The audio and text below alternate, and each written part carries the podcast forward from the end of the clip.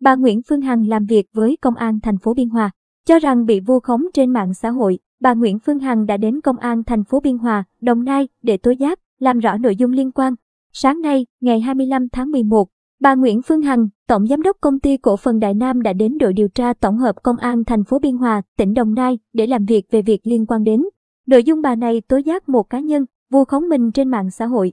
Trước đó, trên mạng xã hội YouTube, tài khoản tên Diệp Đậu do bà Đậu Ngọc Diệp, ngụ thành phố Biên Hòa là chủ tài khoản đăng tải nhiều clip liên quan đến bà Nguyễn Phương Hằng. Trong một số clip của mình, tài khoản này nói, thế nào cũng xảy ra sự cố ở Đại Nam bởi vì bình oxy không đạt tiêu chuẩn. Cho rằng nội dung này là không đúng sự thật, vu khống, nhục mạ, bà Nguyễn Phương Hằng đã đến công an thành phố Biên Hòa tố giác, đề nghị làm rõ.